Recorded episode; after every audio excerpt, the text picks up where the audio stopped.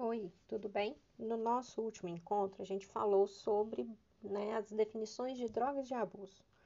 Hoje, nós vamos falar sobre alguns conceitos importantes quando a gente fala de drogas de abuso.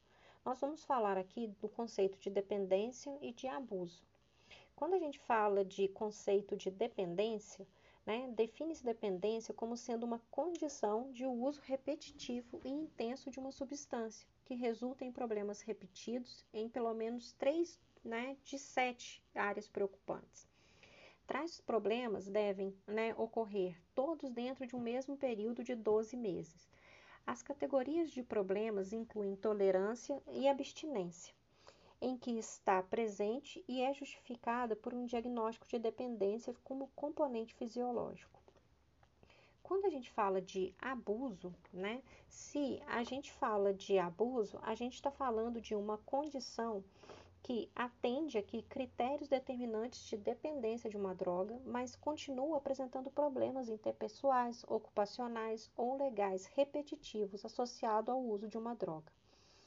Esse indivíduo, né, ele se expõe repetidamente a perigos potencialmente sérios, né, enquanto está sob efeito de drogas, como por exemplo dirigir um carro ou dirigir uma motocicleta. E cabe ainda estabelecer aqui, né, neste caso, um diagnóstico de abuso. Os problemas, né, clínicos aqui, né, é, não são né, considerados triviais e devem ocorrer de maneira repetida, sendo que o diagnóstico somente deve ser estabelecido na ausência aqui da evidência de dependência em questão. Quando a gente está falando desses, né, des, desses usos abusivos de drogas, a gente ainda tem aqui né, o que a gente chama de distúrbio de uso de uma substância, né, que também pode ser é, encarado aqui né, pela tolerância que se desenvolve em relação a fármacos que são historicamente considerados de baixo risco, então hoje em dia também passa-se a considerar aqui distúrbio de uso de uma substância, como por exemplo é o caso aqui do uso excessivo de café, né, que pode causar problemas de abstinência aqui, como é o caso do uso de medicação, né, como antidepressivos.